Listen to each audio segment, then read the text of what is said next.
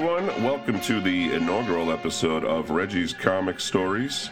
You can find us over here at chrisandreggie.podbean.com or subscribe to us via iTunes, Stitcher, Podbean, Google Play, iHeartRadio, Spotify, and wherever else fine podcasts are coagulating.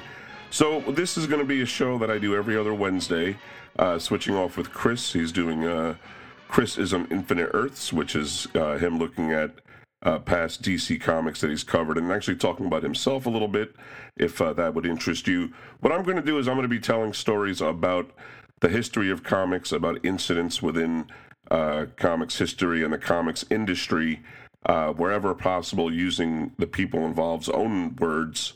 And these would be stories that either are too small to warrant a full episode of, weird comics history or Cosmic Treadmill, or we covered it so broadly that I felt like we could get more specific in this a shorter podcast. So what I'm going to be doing today, I'm going to be reading a very rare interview with Mort Weisinger. It's Here Comes Superman, an interview with Mort Weisinger conducted by Guy H. Lillian the Third. This ran in the Amazing World of DC Comics number 7, which had a cover date of July 1975. Again, these are the house fanzines that were, common in the 1970s. Marvel had Foom, Friends of Old Marvel, Charlton had Bullseye, and DC had the Amazing World of DC Comics. So just a little background on Mort first. He was an editor at DC Comics for a long, long time. He was born in Washington Heights, New York on April 25th, 1915, but he was raised in the Bronx. He was a big fan of science fiction pulp magazines early on, and he hosted a meeting of the pioneer science fiction fan club, The Scienceers, which was attended by a young Julius Schwartz, who you might know is the guy that essentially created the Silver Age by bringing back The Flash and Showcase number 4, 1958. The two became lifelong friends, and of course, like I mentioned, Julius was a longtime editor at DC Comics himself, and indeed many of the writers that Mort would hire later as an editor came from the science fiction fandom scene.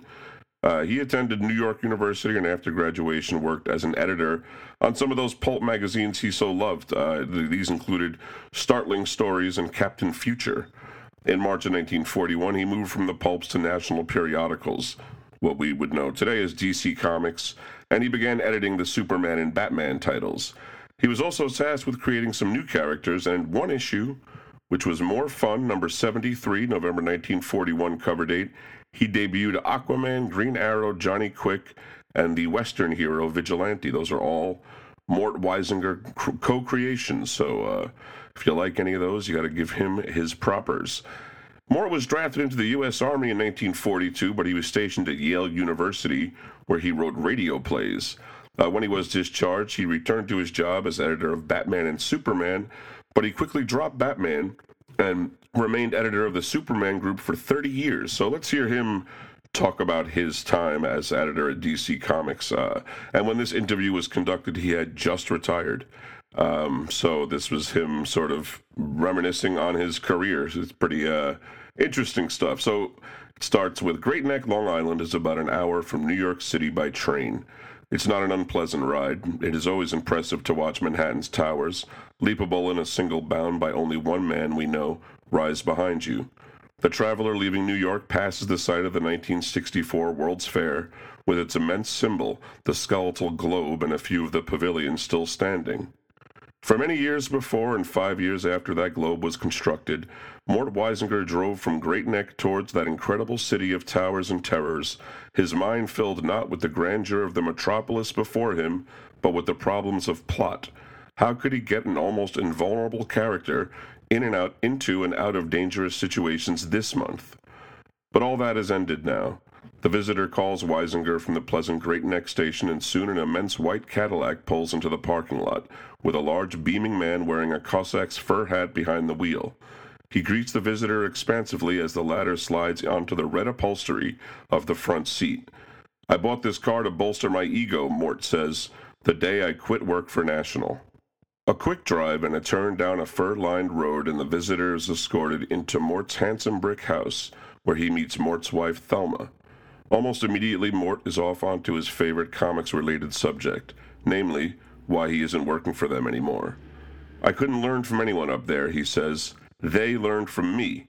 At my salary, you could say it was a golden graveyard, but it was a graveyard nonetheless. Startling, isn't it? For who other than Mort Weisinger had been known as the backbone of the greatest of all superheroes, Superman? The visitor closes his jaw and opens his ears. Mort Weisinger, editor for so many years of the Superman family of comics, had many things to say about the comic medium and his own career in it, and he was just getting warmed up. Mort oversaw the development of a vast Superman mythology, more extensive and more comprehensive than the universe of any other character in popular fiction. The Phantom Zone, which would bring life to criminals from Krypton, the bottled city of Kandor, in which we created Krypton's former civilization, the whole mythology which made Superman different from all the other big-shot, bang-crash, heroic characters. Mort and the writers and artists working for him created the whole structure. I would bring out a new element every 6 months, he says, to keep the enraptured kids who were our audience involved. Why should Superman be able to fly, he asked, repeating a question that no doubt occurred to him in one of his trips to work. So he came from another planet and there's a difference in gravity? Why should he be able to fly? Why should he have X-ray vision? It's contrary to science and to reason. I originated the concept that in a world circling a yellow sun, his powers are multiplied, and that a yellow sun gave him these abilities. These are things the originators of Superman didn't figure out. They gave us this fabulous character without explaining why all of his fabulous attributes existed. The list goes on. I created the Lois Lane and Jimmy Olsen books over a lot of opposition as spin-offs from Superman. The management protested that the characters weren't strong enough and they'd never go. But I had a gut feeling, and I talked to kids. I'm not taking credit for the success of those books, but I did know my Superman character in mythology, and the proof of success was in the box office. I'm not saying, Mort continues, that I blitzed the world with these developments overnight. It took time. It took living with the character. He surely did that. Weisinger joined the world of comics in the early 1940s when most fans and readers of today were not even born. In fact, when their fathers and mothers were reading comics. In 1940, when Mort first joined the world of comics after leading the editorship of Thrilling Wonder Stories, a great science fiction pulp magazine, he was in charge of no fewer than 40 titles.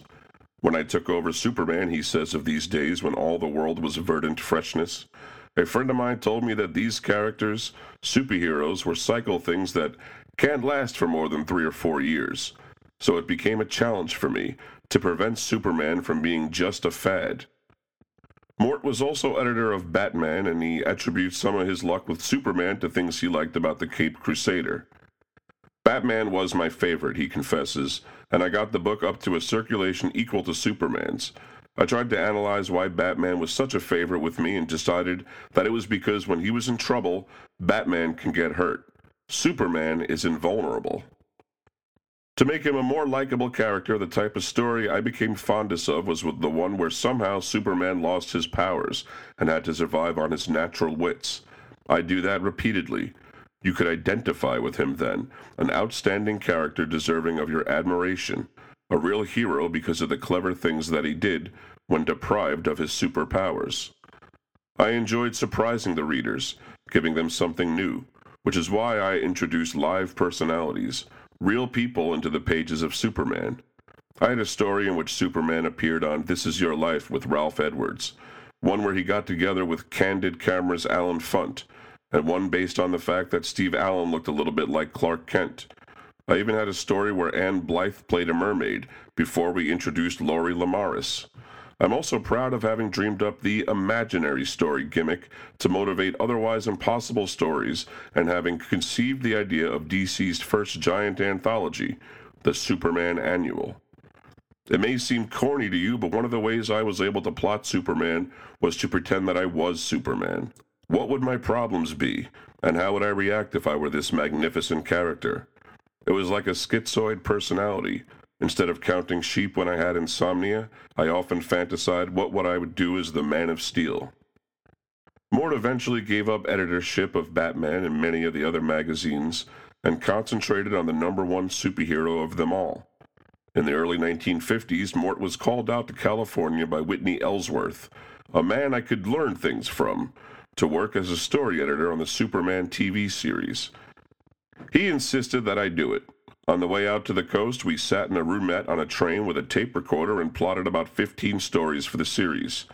I met George Reeves, the actor who played Superman, and he was one hell of a nice guy. Very, very unaffected. The amazing thing was that when you met Reeves, you said, "My lord, it's Clark Kent." It was like seeing Clark Kent step out of the comic pages into three dimensions. Mort's experiences with television enabled him to score another coup, getting Reeves a guest star spot, complete with Superman costume, on the I Love Lucy show. He also helped to develop a number of writers who went on to great fame and fortune in the video business. Chief among them, a name familiar to those who read the credits of Perry Mason reruns, Jackson Gillis. From Superman, Gillis went on to such assignments as the Hardy Boys serial on the Mickey Mouse Club, and eventually to a job on Columbo. Mort points to him, as well as to writers like David Chandler, William Woolfolk, and the great screenwriter Lee Brackett, as examples of protégés and associates who have surpassed him in their success. Edmund Hamilton wrote comics for me and had originally worked for me in the pulps. So had Alfred Bester. Today these men are a hell of a lot more successful than I. But this only gives Mort satisfaction. Mort's own career as a writer is of great interest to your interviewer, and he asks to see the place where Weisinger does his magazine writing, his current, almost full-time occupation. Impatient with himself as a poor host, Mort leads the way upstairs to a comfortably sloppily paneled den dominated by bookshelves, framed copies of several of Mort's articles on the walls, and an immense desk covered with papers. One of the articles is called "How Ralph Edwards Fools Him." Mort accompanied Edwards on several This Is Your Life escapades to get his story of how that clever impresario suckered the celebrities whom he was to honor on his popular 1950s show. Another hits close to home, a Better Homes and Gardens story on the Comics Code Authority and how it changed the field. It is illustrated by selected comic panels before and after the Code got hold of them. "I was always writing," Mort explains, "even while I was editing comics. I guess that I wrote about 1,000 articles in my spare time, moonlighting." He's had articles in the Journal of the AMA, Reader's Digest, Collier's, the Saturday Evening Post. One of his articles was even read into the Congressional Record. American Way, the American Airlines magazine for travelers in flight, recently featured a profile of Weisinger. Nowadays, he does much of his writing for the popular Sunday supplement, Parade, including one recent article on how magicians trick you, and one on why certain finalists in the Miss America pageant can never win the crown. That subject is a ripe one for discussion with Mort Weisinger, since one of his bookcases lining the paneled walls in his study contains 8 or 10 hardcover copies of Mort's best-selling novel, The Contest, a big, decidedly adult novel published by World and by New American Library in its paperback editions. It reflects a long-time Weisinger interest in beauty pageants and the people around them. "I was once a judge in a preliminary Miss America contest," he explains, "and while speaking to the girls, I learned the inside story. I became a judge of a lot of other contests. Back when I was in the Army, before I went to Yale, where he wrote episodes of a radio show called I Sustain the Wings, and incidentally roomed with Broderick Crawford and William Holden," he says, "I was stationed in Atlantic City and did public relations work for the pageant. I learned the inside picture, all right. Researching the book further, I went to Europe with," and Mort names the world-famous host of the Real Life Contest, "who was a friend of mine and thought I was going to do a simple article on the pageant. Now he won't talk to me." The contest was a big success. Mort was paid $125,000 for the movie rights, and the book saw printings in several foreign languages, a surefire indication of its appeal. While he was writing the book and keeping up his input to magazines, Mort was still making that daily drive from Great Neck to the national offices in New York, wrestling with the problems of keeping interest alive in Superman. Living with Superman had become such a part of his life that he literally could not escape it. One night, when Dorothy Woolfolk, a former DC editor, was up at the house visiting, I awoke at 4 o'clock in the morning thinking that I was dying. I had an ulcer and it had become inflamed. The tension was just too much. He went to the hospital, where he eventually found himself discussing covers with artist Kurt Swan. Mort met the problem head-on and went to see a therapist. As he talked about the job and his perspective of it, the nature of the problem became clear to him. When people asked me what I did for a living, I would suppress the fact that I was editing Superman. I'd tell people that I wrote for Collier's or their Saturday Evening Post, True Magazine, where I had published articles. Why did I do this? Because subconsciously, if I said I was involved with Superman, I was a big man, but shining in Superman's reflected glory. I was his satellite. Secretly, I was jealous of Superman, just as Clark Kent is. Mort says, the doctor told me, listen, it's a great product. I read it when I was a kid and my kids read it now. It's nothing to be ashamed of. But I still wanted to get out. I wanted to get into a world where I was my own boss, where I was truly responsible for my own work. In comics, you always have to rely on your writer or your artist, who in turn has to rely on the inker or the colorist, which brings up something I'll get to in a minute. I wasn't dealing with something of my own. Weisinger wanted out of his editorial job, but he couldn't simply quit. Apparently, the involvement with Superman was too deep for that. He came up with the scheme of asking for bigger and bigger raises, but none proved impossible. The then management at NPP kept meeting his demands, granting him generous stock options. He was even made vice president of public relations for the company. If NPP was a graveyard for Mort, it was indeed a golden one. Finally, he made the break, and he hasn't regretted it. I live an active life, he says with some satisfaction. One my wife Thelma can share with me. On assignments we travel to Spain, Hawaii, and London. I'm making a great deal more than I ever could as an editor, often more with one article than an editor can pull down in half a year. Writing for comics seems to Mort to be an eternal graveyard. Writers rarely get out of comics. I think Carrie Bates is an example of a writer with ambition who has been able to do something, sell a plot for a James Bond movie. But I found that nobody really respects a comics writer. Mentioning it is a liability. Mickey Spillane wrote comics when he was hungry, but he quickly got out of it. Many of the other writers who wrote for me were ones I got from outside the field of comics, from science fiction, and they used to do comics work for what they called hungry money. They'd turn out a quickie once a week to pay the rent. Then they went on to radio, TV work, novels, or films. They outgrew the field. People always accuse me of being an egomaniac as an editor because I always gave the writers my own plots. I did that for a reason. If I asked a writer to bring in his own plots and he spent a weekend working on 4 of them, and I didn't like any of the 4, then he's wasted a whole weekend of work.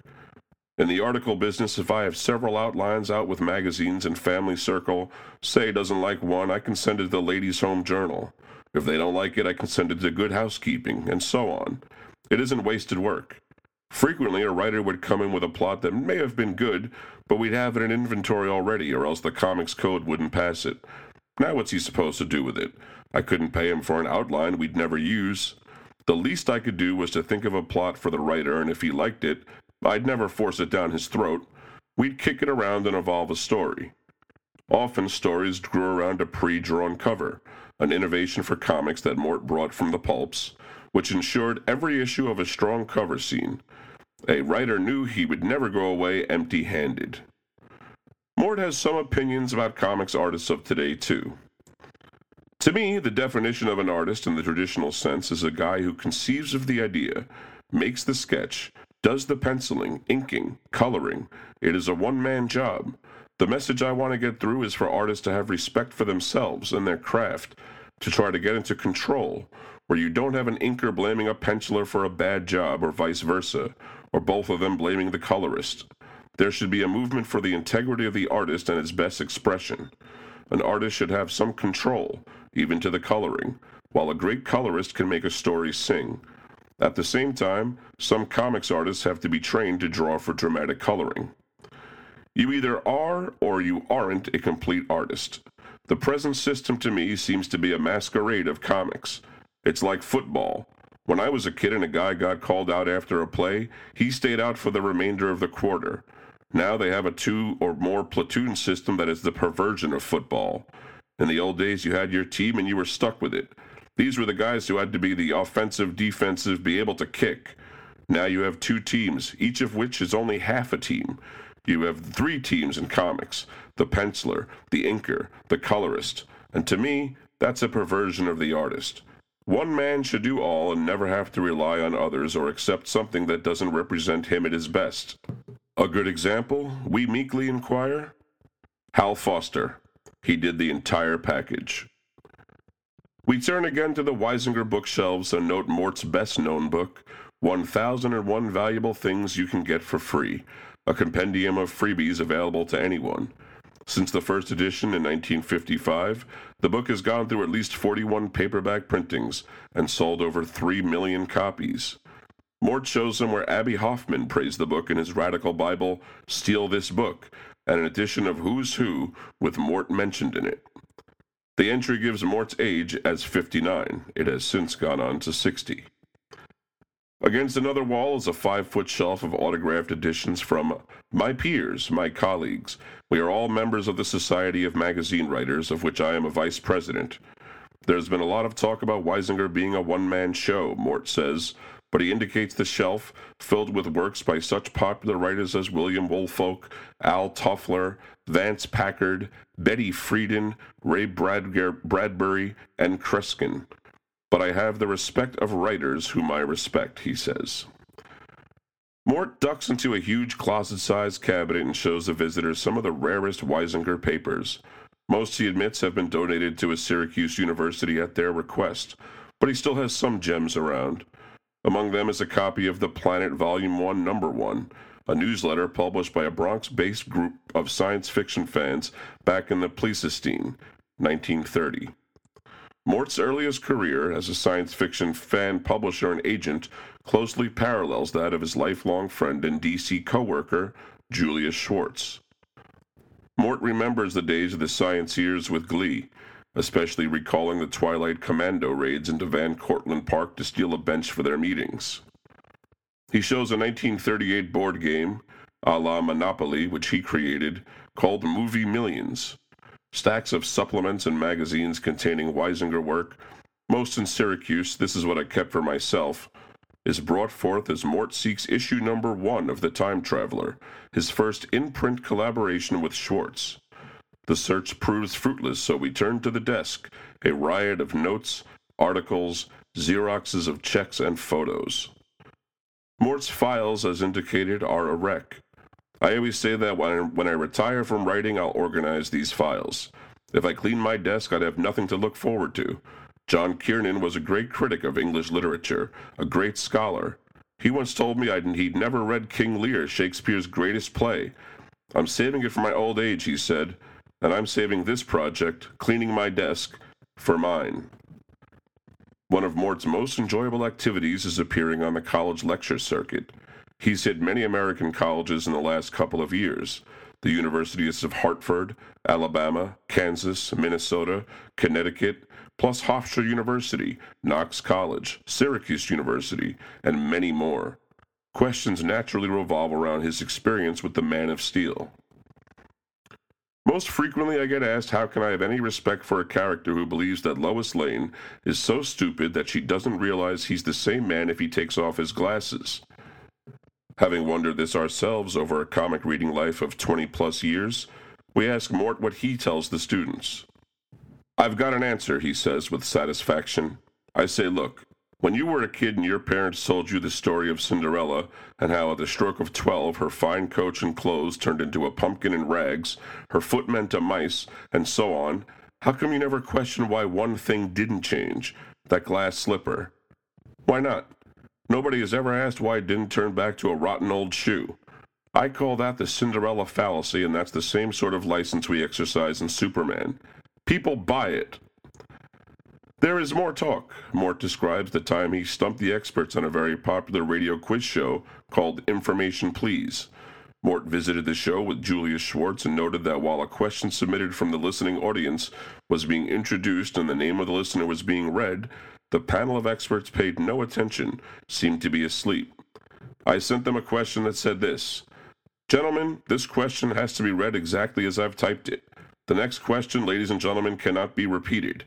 It is in two parts. It comes from Mr. Mort Weisinger of North Bergen, New Jersey, where I lived at the time. The first part of the question is, what is the name of the author of this question? The second part is, where does he live? They went into shock. They couldn't answer. Years later, I was at a party with the show's host, Clifton Fadiman, who told me about other questions the experts couldn't handle. It gave me the idea for an article that I later sold. The hour grows late. We must depart, and thanking Thelma for her hospitality, we gather our camera, tape recorder, and the photos that Mort has lent us for this article. Mort drives us back to the Great Neck Station, explaining the origin of his fur cap. He was given it as a gift on a visit to Russia.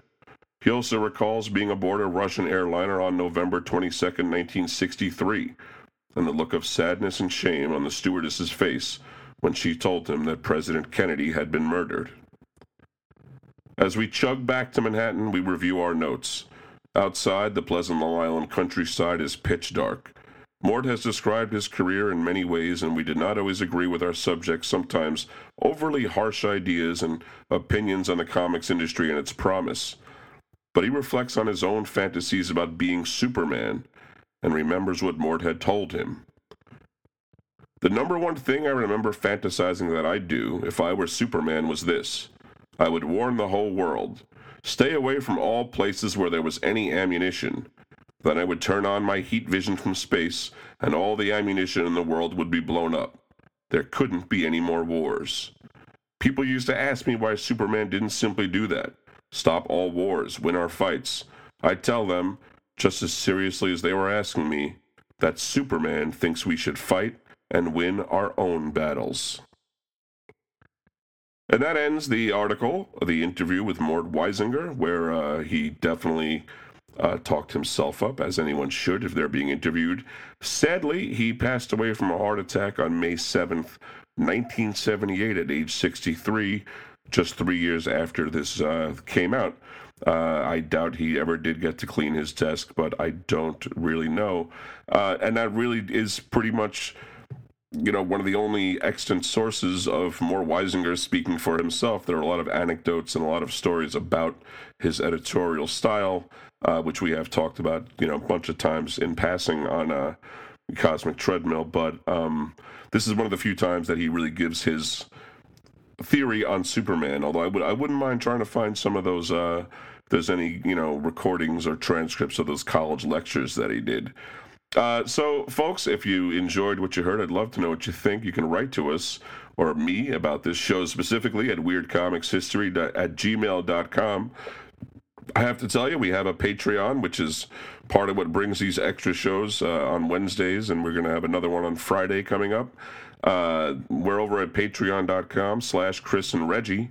If you like this, if you like what you hear from the feed, then please go over, consider chipping in. You don't have to give the requested $5. It can be as small or as great an amount as you choose. Find us on Facebook.com /Cosmic T-Mill History, or on Twitter @Cosmic T-Mill, and I'm on Twitter @Reggie Reggie. You can see our official podcast blog over at weirdcomicshistory.blogspot.com, where you'll see some show notes and extra materials if it applies. I think I might try to dig up some of the pictures of this very article from the Amazing World of DC Comics. And of course, you can search for Weird Comics History on YouTube, and you know, a lot of our stuff is there. Some did not get past the copyright strikes, but you know, we're working on it, and I hope to gussy up the YouTube section too in coming months. So this has been the first episode of Reggie's Comic Stories. I'd love to know what you think, but until next time, folks, class dismissed. As I reminisce back, growing up around my way, I can't help but think about the games we used to play. We used to play games that would make parents mutter, like tag, spider, and hot piece and butter. We rode our bikes through Prospect Park, did jumps over hills and came back before dark. We even rode skateboards downtown and back. In fact, we were scared. The razor blades we were packed. We were basketball on a tree, and we played Chinese handball at a park called KP. And he who lost was forced to pay the war, and then got hit in the butt with the ball. And after we worked up a sweat and got loose, we bought a hero and a 50-cent juice.